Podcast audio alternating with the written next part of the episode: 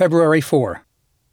Genesis 37, Mark 7, Job 3, Romans 7. Many Protestants are suspicious of traditions. In popular polemic, Protestants have often portrayed Roman Catholics as embracing the Bible plus traditions, while we ourselves simply hold to the Bible. There are several matters that need clarification before we can hear aright what Mark 7 says about traditions.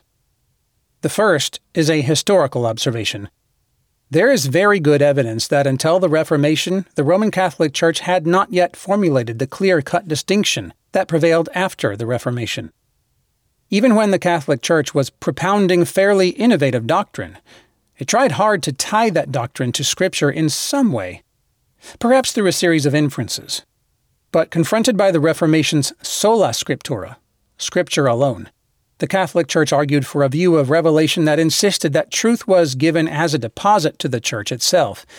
And part of this was the deposit found in Holy Scripture, and part lay in other traditions that the Church guarded and passed on.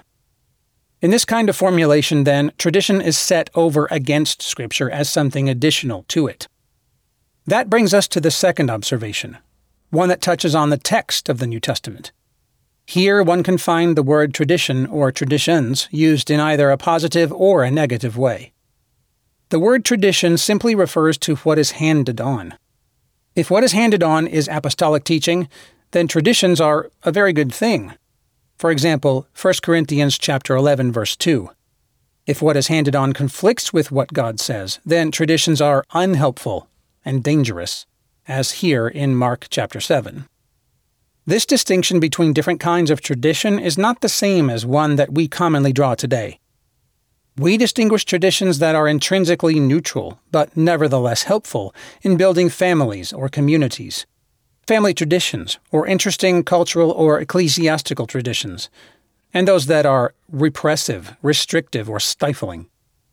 In short, we make distinctions on the basis of the social effect of traditions, not on the basis of whether or not they are true. But in the New Testament, traditions are praised or criticized not on the basis of their social function, but in the light of their conformity to or departure from the Word of God. Here in Mark chapter 7, verses 1 through 13, the traditions that Jesus condemns are those that allow people to sidestep what the Scripture clearly says. In the third place, we must recognize that confessing evangelicals who nominally eschew tradition sometimes embrace traditions that effectively domesticate the Word of God. These may be traditional interpretations of Scripture, or traditional ecclesiastical practices, or traditional forms of conduct that are allowed in our circles, but that are a long way from Holy Scripture. In every case, fidelity to Christ mandates reformation by the Word of God.